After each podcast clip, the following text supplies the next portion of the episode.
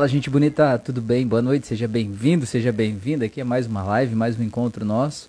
E hoje, então, quero falar com vocês sobre a projeção que a gente faz nos filhos, a gente como pais, mães, como que a gente projeta nos nossos filhos os problemas que a gente tem, como que a gente repete esses problemas com os nossos filhos e com isso também você vai entender como que os teus pais talvez projetaram isso em você, né? De que forma que aquilo que a gente está vivendo a gente passa para frente? Por que, que a gente muitas vezes tudo que a gente condena nos nossos pais a gente acaba repetindo esses padrões com os nossos filhos, mesmo dizendo a gente tendo prometido lá atrás que a gente ia fazer tudo diferente, né? Tudo que eu não, tudo quando eu tiver um filho eu vou fazer tudo diferente do que meu pai ou a minha mãe fez comigo e a gente vai lá e muitas vezes está repetindo exatamente os mesmos padrões. Então, isso, esse é o tema de hoje para a gente discutir um pouco isso, entender por que, que a gente faz isso, de onde é que vem isso, como que a gente pode fazer para controlar isso, né? E de que forma o que a gente está repetindo e falando para os nossos filhos pode levar a uma maior compreensão da gente mesmo, uma maior compreensão do que está acontecendo aqui dentro do nosso coração, né? É, para a gente entender o mundo que a gente foi criado e entender como que esses padrões definem o meu jeito de olhar para a vida define o, a pessoa que eu sou hoje. Então vamos lá. Vamos começar do começo então, tá? A ideia central aqui é você entender que você não veio para esse mundo sabendo as coisas. Você aprendeu com as experiências que você teve, certo? Você não sabia quem você é nesse mundo. Você não sabia se você é bonito, se você é feio, se você é rico, se é pobre, se você é gordo, se é magro, se é alto, se você é baixo. Você não sabia nada disso. Você aprendeu isso com as experiências que você teve. Você aprendeu isso com o jeito que as pessoas te trataram. Você aprendeu isso com a comparação que você fez com outras pessoas ou comparações que outras pessoas fizeram de você com os outros, com o irmão, com amigos, primos, enfim. E aí você achou mais ou menos nessas experiências que você viveu onde é que é o teu lugar no mundo. Se você é bonito, se você não é, se você é inteligente, se você é capaz, se você tem condições de ser rico, próspero, se você não tem, se você é um cara de sorte, se você não é. Você definiu isso a partir das experiências que você viveu. Você acabou encontrando o teu lugar ali. Não que seja o lugar que você acha que é o melhor lugar do mundo, mas é um lugar onde você se sente é, familiarizado com aquele lugar, porque é o lugar onde te colocaram lá e onde você foi tratado desse jeito uma vida inteira. Você acabou é, tendo uma certa familiaridade. Familiaridade com aquilo, né? Familiaridade não é porque eu gosto é porque aquilo é comum para mim. Eu vivi muito tempo lá, né? Então, por exemplo, um cachorro aí que viveu preso numa corrente, a corrente, a coleira é familiar para ele. Não quer dizer que seja bom para ele, mas é familiar. Ele passou a vida com aquilo ali, aquilo ali tá acostumado com aquilo, né? Aquilo faz parte da rotina dele, né? Então aquilo é familiar. Quantas coisas na nossa vida são familiares pra gente? Não deveriam ser, mas são porque a gente acostumou com aquilo, porque disseram pra gente que aquilo é normal, porque aquilo fez parte da nossa vida, né? Então, por que, que a gente faz com os nossos filhos, a gente acaba transferindo isso aí? Porque, veja bem, como você não veio para essa vida sabendo quem você é, você aprendeu com as experiências que você teve, você, se tem um filho ou uma filha, você também não aprendeu a ser pai, ninguém te ensinou, né? Ninguém te deu um manual de instruções de como ser pai, ninguém me deu, pelo menos, né? Se te deram, compartilha com a gente, põe nos comentários aqui que a gente vai precisar disso, né? Mas ninguém ensina a gente, a gente tá lá cheio de defeitos, cheio de medo, cheio de emoções conturbadas, a gente tá pegando fogo ali nos nossos próprios problemas internos. Aí de repente vem um ser humano pro mundo. Aí a gente tem que meio que fazer de conta que tá tudo certo aqui dentro pra gente cuidar daquele ser humano, pra gente, né, dar um algum tipo de conforto, segurança, carinho, tranquilidade, sei lá, ser o melhor pai ou mãe que a gente pode ser para dar condições para aquele ser humano crescer, desenvolver e evoluir. Só que assim, você não aprendeu a ser pai. Quem que é a referência que você tem, o padrão familiar que você tem de como é ser pai? O teu pai e a tua mãe. Por mais que você não goste, eu sinto muito, mas é o que você tem, né? Você pode talvez dizer assim, tudo que eu não quero é ser como os meus pais, mas ainda assim, eles são um referencial, entendeu? Você quer fazer uma caneta e diz assim, tudo que eu não quero é que a caneta seja igual a essa. Ainda assim, essa aqui é um referencial, entendeu? Você não está livre na construção de uma caneta. Você está olhando para essa aqui como modelo e dizendo, eu quero que seja diferente. Mas ainda assim, você está olhando para essa como modelo. Então, os nossos pais, e a representação interna que a gente tem deles é muito importante na nossa vida. E eu não tô aqui com aquela conversa de dizer, ah, você tem que perdoar todo mundo, tem que aceitar tudo que aconteceu e tal. Não é isso. Não é tipo, ah, é, perdoar e ser melhores amigos. Não é esse o caso. O caso é você entender que os teus pais fizeram por você o melhor que eles puderam. E se você tem filhos, eu tenho certeza que você sente que você também fez por eles o melhor que você pôde. É, quando nasce um pai ou nasce uma mãe, nasce também a culpa. Não tem nenhum pai, nenhuma mãe que não está culpado, achando que não fez o suficiente pelos filhos, achando que devia ter feito mais, achando que é, todo mundo faz melhor, né? Que qualquer outra pessoa no mundo que fosse pai ou mãe daquele filho ali seria melhor para aquele filho, né? É, é, isso é humano, né? Qualquer um que está querendo evoluir, crescer, enfim, que quer o melhor para os seus e para si mesmo também faz esse tipo de questionamento, né? E fica se cobrando e querendo evoluir mais, né? O problema é o seguinte, que os nossos pais, eles também fizeram o melhor que eles puderam, desse mesmo jeito que você está tentando aí agora. E eles erraram com você. Porque é assim que acontece, do mesmo jeito que você errou com teu filho também, né? Com a tua filha aí, é normal isso acontecer. Você errou querendo o melhor. Mas ainda assim, para ele, talvez não foi o melhor. Para ele, talvez foi algo que era errado, que talvez você foi intransigente, que você queria que fosse do teu jeito, que você não ouviu ele, né? Porque você queria que as coisas fossem do jeito que você queria que elas fossem. Você não ouviu o teu filho ou a tua filha, talvez, né? É, isso é, é mais humano do que você consegue imaginar, né? Ser pai e mãe é isso. E assim, o que que acontece? a gente vê muito claramente acontecer uma coisa na, na, na, no crescimento das pessoas, crianças, enfim, que eu acho, né, varia muito de criança para criança, de idade para idade, mas eu vejo na prática hoje está acontecendo mais ou menos aos 10 anos de idade, 10, 11, 12, às vezes um pouquinho mais. Que é, é o que, que acontece? Acontece aquele momento terrível da vida chamado adolescência, né, pré-adolescência, sei lá. Até ali, o filho ele meio que vive a vida dos pais. Ele gosta daquelas coisas, ele gosta das mesmas comidas que os pais, ele gosta de ir nos mesmos lugares que os pais, ele aceita, ele se diverte, ele tá junto, né? É meio que fosse uma extensão dos pais. Mas quando chega ali, acontece aquela meio que aquela explosão de hormônios, aquela mudança dentro da vida, do corpo, enfim, tudo mais. E esse filho ele passa a descobrir que ele não é necessariamente igual aos pais, que ele é diferente, né, que ele quer coisas diferentes, que aquelas coisas que faziam felizes lá atrás já não fazem mais felizes ali. E ele diz assim: "Cara, eu não sou igual aos meus pais, mas eu ainda não sei quem eu sou". Eu sei que eu não gosto disso, mas eu não sei exatamente do que eu gosto. E aí passa a tentar fazer parte, né, de uma tribo, enfim, né, se a, a, acertar com colegas, enfim.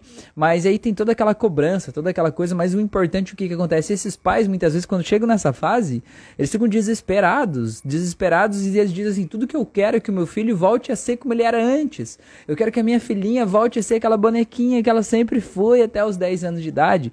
E isso não é possível. Não é possível. Você, desculpa, até me afoguei. Você é o mesmo que você era aos 7 anos de idade? Você acha que é possível voltar a ser aquela pessoa arrumadinha que fechava o botão da camisa até aqui em cima, né? E continua sendo aquela pessoa que sempre diz sim para tudo e tal? Não dá, né? Crescer faz parte do processo, crescer é frustrar os pais, né? E esse processo é um processo que biologicamente a gente não consegue sempre dizer sim. O Arthur tá falando aí, eu tô com um filho de 17 então você está sentindo na pele isso aí, né, meu amigo? Como é que é esse processo aí? E a gente se sente frustrado porque até então é como se assim, eles vão meio que seguindo a vida que a gente planejou para eles, né? A gente quer que eles façam isso, a gente quer que eles estudem, que eles façam essa atividade extracurricular, que eles façam não sei o que lá, façam isso, aprendam aquilo, não sei o que e tal, eles meio que vão por ali. A hora que chega nesse momento, eles dizem assim, cara, não é bem isso que eu quero, não. E aí entra um lugar muito assustador para os pais, né? Porque o que, que acontece? Os pais, é, eles querem o melhor. Se você tem filho, você sabe que você quer o melhor para o teu filho. E se você não tem filho, você, você deve saber que os teus pais queriam o melhor para você. Só que o que, que acontece, né? O que que é, o que que é o melhor para o teu pai? Talvez seja diferente do teu. O que, que é o melhor para você? Talvez seja diferente do melhor para o teu filho. O Thiago falou: Oi, Rafa, seja bem-vindo aí, meu amigo. É, o que, que, é o melhor? O pai e a mãe sempre vai querer que o filho siga por um caminho que é conhecido para ele, né? Um caminho que esse pai e essa mãe já trilharam, um caminho que eles se sentem seguros. É por isso que muitas vezes os pais meio que fazem uma pressão para os filhos seguirem a mesma profissão. Por quê? Porque eles conhecem aquela profissão, porque eles já passaram pelos desafios daquela profissão, porque eles podem guiar o filho naquela profissão, porque ali eles meio que dominam aquilo ali, né? E eles podem. É um ambiente onde eles se sentem seguros, então eles querem trazer os filhos para esse ambiente seguro ali, certo? Só que o que, que acontece? Às vezes aquele filho não se encaixa lá naquela profissão. Por mais que aquilo tenha sido perfeito para você como pai, às vezes o teu filho não vai se dar muito bem lá. Às vezes não é o que ele quer, às vezes ele quer uma coisa diferente, às vezes ele precisa viver outras experiências, né? A Rossana falou ali, excelente, que bom, Rossana. Tava fazendo sentido aí então, mulher. é, o, o, precisa viver experiências diferentes, né? E às vezes os filhos começam a quebrar essas barreiras aí, e a gente precisa entender isso, né? Então, por exemplo, eu atendi uma mulher, é, uma mulher adulta, inclusive, que ela tinha uma dificuldade muito grande, só para vocês entenderem, para ilustrar esse caso, e eu já volto aqui para adolescência, é, ela tinha uma dificuldade muito grande que ela queria mudar de carreira. Ela fez é, faculdade de arquitetura, né? E para ela foi muito difícil naquele momento, porque ela fez uma faculdade paga e foi muito difícil para os pais dela pagar aquela faculdade para ela. E ela fez porque ela disse assim: Eu quero ser arquiteta. E o pai dela disse assim: Não, se você quer ser arquiteta, eu vou financiar e você vai ser arquiteta. E o pai foi lá e tirou um dinheiro de onde ele não tinha, sabe? A família passou dificuldades para financiar aquela faculdade, para ela se formar. Enfim, ela se formou, começou a trabalhar, mas enfim. O tempo passou, a vida seguiu e aquela profissão não realizava mais ela, o pai dela morreu, né? Enfim. E aí o que, que acontecia? Ela tinha dificuldade de fazer uma transição de carreira. Ela queria ir para uma outra carreira que ela sentiu o coração dela chamando ela para essa outra carreira, mas embora ela se dedicasse, se esforçasse há anos para fazer isso acontecer, ela não fazia a nova carreira dar certo. Nada dava certo na carreira nova, por quê? Porque no fundo ela dizia assim: o meu pai se esforçou muito para que eu pudesse ser arquiteta. Eu não posso agora largar essa profissão. E o que, que você precisa entender, filho? Né? O que, que você precisa entender? Você precisa entender que o teu pai, nesse exemplo específico, não queria que você fosse arquiteta. Ele queria que você fosse feliz. E você diz para ele naquele momento que para você ser feliz, o caminho era você ser arquiteta. Então ele financiou a tua felicidade. Ele não financiou uma prisão para você viver presa naquela profissão. Então a gente precisa olhar para isso e receber dos nossos pais o amor que eles têm pra gente, sabe? Não as condições que eles colocaram. Entender que aquele esforço que ele fez era o jeito dele mostrar que ele te ama, que ele se importa com você, que a tua opinião é importante, né? Não que ele quer que você viva presa nessa profissão que talvez foi boa em determinado momento, mas talvez não te agrade mais agora, né? Então a gente precisa olhar de um jeito macro para isso, né? Para essas situações. É, às vezes As pessoas é, têm uma, uma visão um pouco distorcida. Vou dar um exemplo, por exemplo, assim. O meu pai, ele tem uma coisa muito clara dentro dele, e isso ficou muito claro para mim só depois de adulto, né? O meu pai tem uma coisa muito clara dentro dele que é como se fosse uma crença, assim, de que se elogiar, estraga. Então, no mundo dele, se você elogiar alguma coisa, estraga. Obviamente, imagina eu, criança lá, né? Quais elogios que eu recebia, né? Praticamente nenhum, porque afinal de contas, no mundo dele, se ele me elogiasse, ele ia estar atrapalhando o meu desenvolvimento. Ele achava que se ele me elogiasse, eu ia ficar preguiçoso, eu não ia me esforçar mais, eu não ia desenvolver, não ia evoluir. Então o que, que ele fazia? Ele sempre, tudo que eu fazia, ele ou não elogiava, ou ele tentava achar um, alguma coisa ali que era um ponto que dava para melhorar. E eu entendo que no, no, no, mundo dele, ele queria que eu me mantivesse evoluindo sempre, que eu não parasse, certo? Só que para mim, como criança, parece que nada do que eu fazia era bom o suficiente, entendeu? Parece que nada do que eu fazia era bom o suficiente. Eu fazia coisas loucas lá e ele só olhava assim, um negocinho que tava errado ali e tal. E eu olhava e pensava assim, cara, será que tem alguma coisa errada comigo? Né? Será que nada do que eu faço é bom o suficiente? Então a gente precisa olhar para tudo isso que os nossos pais, nesse exemplo que eu tô te dando, né? Os nossos pais, eles fizeram o melhor que eles puderam, né? Nesse caso, meu pai, era o jeito dele me incentivar. Embora talvez eu não tenha sentido incentivado desse jeito, talvez eu ia ter me sentido incentivado mais de um outro jeito, reconhecendo, valorizando e tal, mas não interessa o que eu esperava. Interessa que ele me deu o melhor que ele tinha para dar. Esse era o jeito dele me amar, entende? Então a gente precisa olhar para isso e reconhecer que todo mundo tá dando o seu melhor. Então, voltando agora pro, pro, pro, pro adolescência, que é onde a gente parou aí, né? O que que acontece? A gente, como pais, a gente vai lá e naturalmente quer que os nossos filhos façam o que eu gostaria que eles fizessem, ou o que eu faria no lugar deles, porque é confortável para mim. Mas, cara, veja só, você não veio para essa vida para criar uma cópia tua.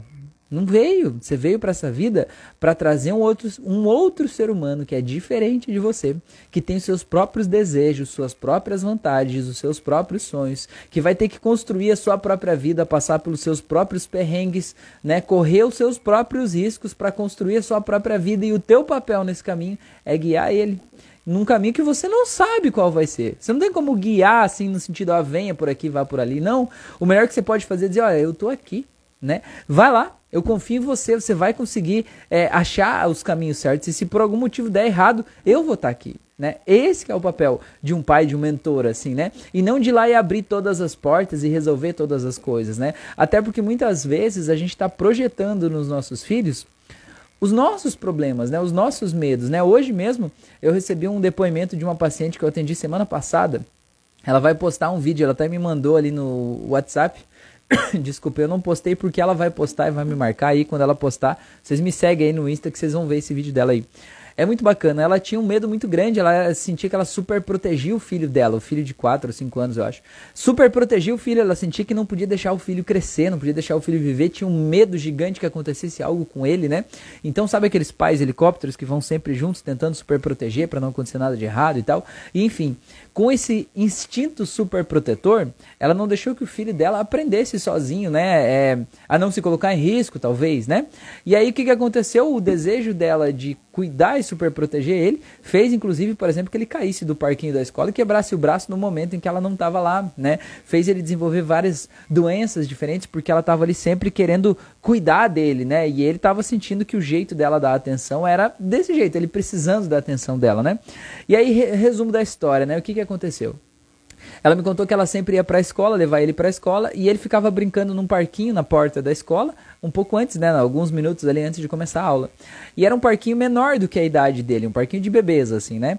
E aí ela fez a sessão comigo, e ela me mandou o vídeo no dia seguinte que ela chamou a atenção dela que no dia seguinte não foi nem ele que pediu para ir no outro parquinho maior, foi ela que sugeriu e ela só se deu conta depois. Ela falou assim: "Filho, vamos no outro parquinho maior que o escorregador é mais alto. Olha só, coisa que ela tinha medo, dava pânico nela só de imaginar o filho subindo no escorregador mais alto. E ela foi com o filho lá. Né? Ela convidou e ela subiu no escorregador com o filho e desceu no escorregador com o filho. Ela falou que é uma coisa que ela nunca imaginou na vida dela que ela faria. E ela só se deu conta enquanto estava fazendo, né? De como a terapia muda de dentro para fora, assim.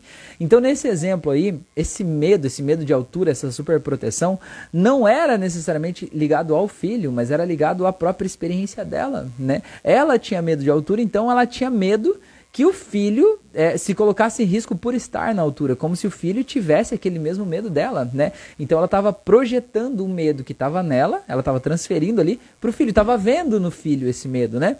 Então por isso que eu digo para vocês é muito importante a gente observar os nossos filhos, observar como a gente se comporta com eles e como eles se comportam para gente, porque cara não tem nenhuma oportunidade de autoconhecimento melhor do que você observar um filho teu, uma criança que está ali, e você ver como você trata ele, como ele te trata, ver aquelas coisas que eles repetem do que a gente fala e a gente observar como eles aprendem o mundo de um jeito tão, tão mágico, sabe? Como eles vão padronizando as coisas, assim. Por exemplo, a minha filha, antes no trabalho que eu trabalhava antes, né? Eu tra... Geralmente eu ia trabalhar de camisa gola polo, sabe? Camiseta assim, gola polo. É, e quando eu tava em casa, eu tava de camiseta normal, camiseta de gola normal, assim, né? Aí o que, que aconteceu? A minha filha, e a gente nunca falou sobre isso, era uma coisa que eu fazia naturalmente, né? E a minha filha, que hoje tem sete anos, ela tinha uns dois na época, ela. ela ganhou de presente de alguém uma camiseta gola polo. E ela pegou e olhou para aquela camiseta, ela ficou tão feliz, os olhos dela brilharam assim. Ela falou assim: "Que legal, agora eu também posso ir trabalhar". E a gente não entendeu nada do que estava acontecendo. A gente olhou para ela: "O que foi, amor? Que que isso?". Ela falou assim: "Não, porque essa camiseta de trabalhar, o papai coloca essa camiseta para ir trabalhar". Então, olha só, ela criou, ela padronizou no mundo dela a partir do que ela observou sabe? Então olha quantas coisas a gente faz que a gente nem se dá conta do que a gente está fazendo, mas são padrões que a gente repete, eles estão observando, eles estão aprendendo o mundo deles, né? E ela entendeu que ela podia ir trabalhar agora, porque ela tinha uma camiseta de trabalhar, né? Nem eu me dei conta de que, né, é, que eu estava repetindo aquele padrão, mas eles mostram pra gente isso. Então a questão é a gente ver quando os nossos filhos estão tendo é, um medo muito grande, ou quando eles estão inseguros demais, ou quando eles estão tristes demais, né, ou quando eles estão passando por algo que é, é doloroso demais, será que não tem um quê da gente projetado ali? Será que aquilo que eles estão passando não é uma dor nossa que talvez eles estão passando porque eles aprenderam a ver a vida do nosso jeito e que quando a gente vê eles passando, em vez da gente se sentir culpado, talvez seja o momento, desculpa, talvez seja o momento da gente parar e olhar para eles e ajudar eles a enfrentar aquele problema, porque cara, a gente não pode super proteger os nossos filhos, a gente não vai estar com eles o tempo todo. A gente precisa ajudar eles a lidar com as coisas e a gente precisa ter coragem de admitir e assumir que eles vão passar por riscos e que tá tudo bem, né? A gente também teve que crescer. Para para pensar quando foram os momentos que você mais cresceu na tua vida. Não foi momentos que você bateu a cabeça na parede, que deu tudo errado, momentos que as pessoas te traíram, sei lá, quando você estava sozinho, quando te puxaram o tapete. Naquele momento você evoluiu, você cresceu. Não estou dizendo que você precisa disso para crescer, mas eu estou dizendo que se isso estiver acontecendo com o teu filho, é o momento que ele está crescendo, você tem que deixar ele crescer, né? Você tem que estar tá lá do lado e dizer, olha, aqui pode contar comigo, mas eu sei que você é forte, que você vai passar por isso, tá bom? A Rosana perguntou como reparar quando fomos hiperprotetores e o filho se tornou inseguro. É, não tem como reparar especificamente, mas tem como olhar o, o, o, a consequência do comportamento do nosso filho, né? Porque assim, a gente ser hiperprotetor é uma, uma fórmula mágica aí para ter criar um filho inseguro, porque assim, o filho que tem um pai hiperprotetor é aquele pai que resolve os problemas dele, é aquele pai ou aquela mãe que vai lá que tá sempre junto, que tá ali, impede ele de se machucar, aquele que sabe quando cresce um pouco mais, o pai vai lá e paga as contas dele, resolve as coisas dele, tá meio que sempre resolvendo as coisas dele. Essa pessoa ela cresce achando que alguém sempre vai vir resolver os problemas dela. Só que na vida adulta Isso não funciona assim, né? Na vida adulta você pode chorar, espernear, ninguém vai vir resolver teus problemas, né?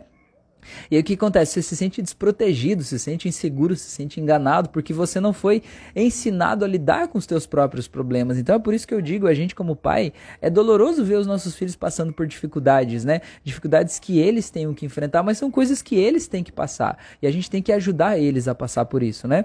É, é, por exemplo, a minha filha, que tem sete anos agora, ela estava contando que ela estava na escola e que aí na escola teve um menino que ficava falando para ela assim, chamando chamando ela de baixinha, e ela não gostava, e ela contou pra gente triste mesmo, sabe? Quase saindo a lágrima do olho dela, assim, né? E ela falou, porque ele me chama de baixinha, eu não gosto e tal, né? E aí a primeira coisa que a minha esposa falou foi que, assim, a altura não é um problema, né? A gente precisa lidar com isso, assim, né? Porque eu não sou alta, minha esposa não é alta, então minhas filhas também não são modelos, assim, de ser pessoas mais altas do mundo, né? Então, assim, ser baixinho não é um problema, tá muito bem resolvido para mim e pra ela, não deve ser um problema também, né? Então, primeiro fato. E o segundo fato é assim, eu falei para ela assim, você já disse para ele que você não gosta? Que ele te chame assim? Ela falou não. Eu falei, então você tem que chegar lá e falar para ele. Eu sei que isso parece óbvio pra gente, mas a gente não faz isso como adulto, sabe? Alguém falou um negócio que eu não gosto, eu não, não falo, eu me fecho, né? Eu lido com aquilo, eu, me, eu fico aqui, não, eu vou processar isso aqui. Aí eu fico com raiva da pessoa, eu quero me afastar da pessoa. E, cara, às vezes a gente tem que falar, às vezes a pessoa não sabe o quanto aquilo me incomoda, porque aquela não é uma dor dela sabe? A gente só sente a dor que dói na gente, a dor que dói no outro a gente não sente. Então você precisa dizer para ele. Eu falei para ela, vai lá e conta para ele. Fala para ele assim: olha, eu realmente não gostei de você falar assim. Eu me sinto mal quando você me chama de baixinho. Eu quero que você não me chame mais assim, né? Mas fala com firmeza, não brigando assim, mas também não fazendo uma brincadeira. Fala para ele entender que é sério, né? Aí beleza. Aí no outro dia ela foi pra escola e ela voltou da escola toda feliz. Aí ela disse assim: Papai, papai, você não vai acreditar. Eu falei: O quê? Papai, eu falei com o menino lá. Eu falei: Ah, é? O que aconteceu? Ele falou assim: Agora ele me chama de princesa. Olha só, mudou tudo, ela tá feliz, ele tá feliz, para ele não faz diferença chamar de baixinho de princesa, dá na mesma, né? Porque não é uma dor que dói nele. E resumo da história, isso já faz alguns meses, eles viraram melhores amigos, eles são melhores amigos aí até hoje, né? Por quê? Porque na verdade ele tá meio que pegando no pé dela ali, né? E aí quando ela falou, ela sentiu bem, ela se sentiu feliz de poder resolver aquela situação, né? Então assim, se eu, se a gente fosse aquele pai que quer super proteger o filho, o que, que a gente ia fazer? A gente ia lá na escola e querer saber que menino é esse, fazer uma reunião com os pais, o menino, para dizer que não pode, não sei o quê. Mas não é esse o caso. Ela não vai ter alguém que vai proteger ela depois que ela crescer, né? Então, claro, se ela falasse e não resolvesse, depois a gente ia intervir, mas não precisou. Outro dia, contando história, eu tô aqui já que a live hoje é essa projeção de pais em filhos e falar dessa coisa de a gente deixar os nossos filhos crescerem, né? Outra coisa que aconteceu faz uns 15 dias, 20 dias, eu acho, com ela, com a minha filha também. Ela foi pra escola, ela voltou triste de volta, falou assim: Papai, tô, tô triste aqui e tal. Por... Eu falei: Por que, amor? Ela falou assim: Porque os meninos não deixam a gente jogar bola na educação física. Eu falei: Sério? Eles não deixam?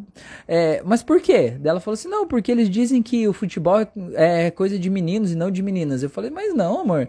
Mas a gente sempre fala que não existe brincadeira de meninas e brincadeira de meninos, existe brincadeira de crianças, né? É assim que a gente gente pensa, pelo menos, né? E esse mundo que a gente cria as nossas filhas, né? É, existem brincadeiras de crianças e crianças têm que brincar, né? É, ela falou, pois é, papai, mas, mas eles não deixam. Eu falei, tá, e o professor tá lá? Ela falou, ah, o professor tá às vezes, mas ele disse pra gente fazer outra coisa. Eu falei, então faz o seguinte, amor, você quer jogar futebol? Ela falou, eu quero. Eu falei, então você vai lá vê quem é o menino aquele que diz que vocês não podem, chega lá para ele e diz assim, ó, é o seguinte, ó, Hoje eu quero jogar futebol e eu vou jogar futebol e eu tô aqui para jogar futebol e eu quero jogar, né? Aí beleza. Aí ela chegou sorrindo depois de volta e ela chegou toda feliz lá me contando assim: "Papai, papai, deu certo". Eu falei: "O que aconteceu?". Ela falou: "Papai, cheguei pro menino lá e falei assim: "Olha só, é o seguinte, eu vim aqui te avisar que eu vou jogar futebol hoje e eu não tô te perguntando, eu tô só te falando que eu vou jogar e ponto final". Aí eles olharam um pro outro e disseram assim: "Tá bom, tá bom?". E aí foi ela e mais duas meninas, ela falou assim: "Empoderei a minha amiga para ela ir junto comigo falar com eles". E aí a gente foi lá e falou com eles e a gente jogou. E aí pro desespero deles ainda o time delas, das meninas, ganhou do time deles ainda, né? Que foi mais desesperador ainda. Então, tô querendo dizer com isso, não é que eu sou um pai perfeito, que a minha filha é maravilhosa nem nada, mas o que eu tô dizendo assim, às vezes a gente olha o nosso filho sofrendo e a gente quer resolver o problema por eles, né? A gente quer ir lá pegar na mão e dizer: "Não, deixa que eu vou lá, vou falar com o professor, vou não sei o quê". Não, cara, deixa eles resolver, né? A gente precisa deixar eles construir a vida deles, a gente precisa deixar eles resolver os problemas deles. E se eles não conseguirem resolver, se não der para resolver, Aí sim a gente intervém, aí sim a gente vai ter que abrir as portas que eles não conseguem abrir sozinhos. Mas o que, que acontece? Quando a gente tenta resolver a gente, o problema deles, às vezes tem coisas que para eles nem é um problema e a gente tentou resolver uma coisa que não é um problema para eles. Quantos pais que eu atendo que querem, sei lá, por exemplo, tem um filho aí e aí eles querem, sei lá, arrumar um emprego pro filho. Cara, mas ter um emprego não é um problema daquele filho naquele momento, porque aquele filho tá com uma vida tranquila lá, ele tá de boa, ele não tá procurando emprego. Aí o pai vai lá, consegue entrevista de emprego, não sei o que e tal, o filho nem na entrevista vai. Por quê? Aí ele diz assim: ah, aquele meu filho é um ingrato porque eu consegui, não sei o que lá. A minha pergunta é: teu filho te pediu isso? Ele não te pediu isso? Então não faça isso, né? Você tem que. Ah, mas aí tá muito confortável para ele tá em casa com tudo pronto de mão beijada. Eu falei, bom, mas aqui é um outro problema então. O problema é que tá muito confortável para ele estar tá em casa de mão beijada com tudo pronto. Mas é ele que tem que surgir de dentro dele a necessidade de conseguir dinheiro, arrumar um trabalho, seja lá o que for, e aí você pode ajudar ele, né, nesse nessa busca dele, conduzir ele nesse processo para encontrar um emprego, mas você não pode antecipar um problema que ele ainda nem viveu, porque se aquilo não é um problema para ele, ele não vai sentir que você está ajudando ele, ele vai sentir que você está se intrometendo na vida dele, ele está sentindo que você está sendo querendo que ele vire você, por exemplo, entendeu? E você sai de ruim da história, né? Então o que, que a gente precisa fazer? Precisa entender que os nossos filhos são almas separadas da nossa, né? Eles têm as próprias experiências deles e eles precisam desenvolver as próprias experiências, sabe? Eu vou te dizer, eu atendo gente de tudo que é idade, né? Eu já atendi pacientes de 7 anos até 87 anos de idade, de tudo que é classe social, de tudo que é lugar, que mora em vários países, de várias coisas diferentes. E eu vou te dizer uma coisa, é, gente que não tem o que comer e gente que não tem mais o que fazer com dinheiro. Eu vou te dizer uma coisa que eu vejo, que é a coisa que eu sinto de verdade que mais fez a diferença de todas as pessoas que eu atendi. A diferença entre quem conseguiu resultados extraordinários, seja em dinheiro, seja em amizades, em relacionamentos, em autoconfiança, autoestima, e gente que está sofrendo de várias formas aí que você nem pode imaginar. E eu vejo que a diferença de verdade, de verdade mesmo, a única diferença que eu consegui traçar foi o quanto essa pessoa se sentiu amada ou se sente amada hoje. Cara, quem se sente amado, quem se sentiu amado na infância, sentiu que confiavam nele, né, que, que, que, sentiu que ele podia resolver as coisas e sentiu que ele era importante e especial, essa pessoa aprendeu a confiar em si mesmo. E essa pessoa confiando em si mesma, ela está preparada para qualquer desafio que a vida traz. Porque não interessa o plano que você faça para a vida, a vida vai te trazer desafios que estão fora do plano.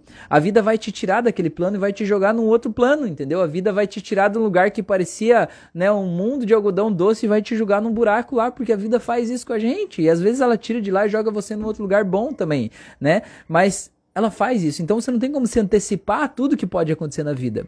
A melhor coisa que você pode fazer é aprender a desenvolver a autoconfiança.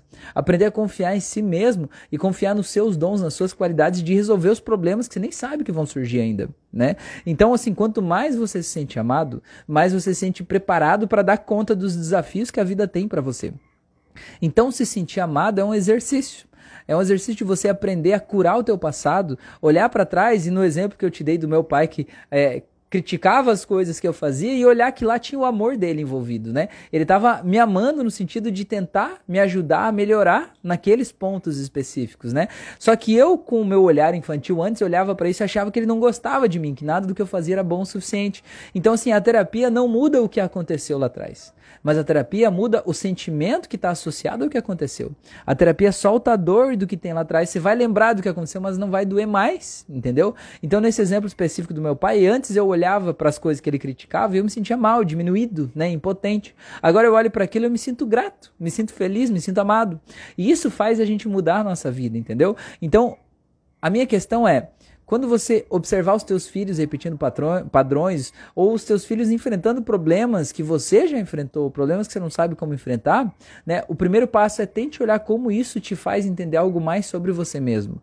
E o segundo passo é Tente apoiar o teu filho para ele se sentir amado, para ele entender que ele tem condições de resolver sozinho aquele problema lá, né? Que você tá aqui para ajudar ele, dar o apoio emocional, enfim, o que você puder ajudar, mas que você confia nele. Isso vale muito mais do que qualquer dinheiro que você possa dar para ele, do que qualquer problema que você possa resolver dentro dele, sabe? Porque o que os pais pensam sobre a gente é algo muito importante dentro do nosso sistema. É muito importante dentro do nosso sistema. Está muito ligado à nossa autoimagem, né? Então, quanto mais a gente cura essa visão que a gente tem do que a gente acha que os pais pensam sobre a gente, mais a gente cria espaço para a gente ser a nossa melhor versão. Tá bom? Faz sentido isso para vocês? Então me conta aqui, me conta o que, que, que fez sentido para vocês aqui de hoje. Se vocês tiverem alguma pergunta, manda aí que o momento é esse, tá? Senão eu já vou ficando por aqui. Enquanto isso, já vou agradecendo vocês a oportunidade de estar aqui. A gente tá meia hora falando, vocês estão aqui ouvindo, né? É, pedir para vocês aí me seguirem nas outras redes sociais. Se você tá ouvindo esse podcast no Spotify, vem participar comigo ao vivo aí. Agora eu não sei, não tenho mais horários definidos de lives, mas me segue aí no Instagram, que geralmente eu faço a live ao vivo no Instagram, tá? Eu tenho vários cursos, cursos de autoconhecimento, cursos voltados para o autoconhecimento, para você se auto-aplicar, entender como a hipnoterapia pode mudar a tua vida. Tem um curso de formação de terapeuta, se você quiser realmente transformar a vida de outras pessoas, ser um profissional dessa área, você pode fazer.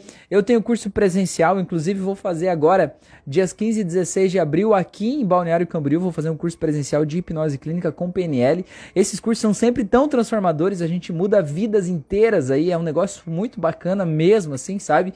E o presencial ele serve tanto para você você se autoconhecer, quanto para você ser um profissional e transformar outras pessoas. Você não precisa ter nenhuma formação específica, não precisa ser psicólogo, terapeuta, não precisa nada disso.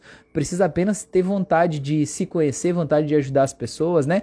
Que você vai poder fazer esses cursos aí, tá bom? E me segue aqui se você sentiu aí que eu posso te ajudar no teu processo de autoconhecimento. Também faço sessões de terapia à distância por chamada de vídeo, atendo presencialmente aqui na minha cidade também, mas por chamada de vídeo tem a mesma eficácia para qualquer lugar do mundo aí. É só a gente é, me manda uma mensagem que eu te explico como é que funciona esse processo e é a sessão à distância tem a mesma eficácia e é incrível, tá bom?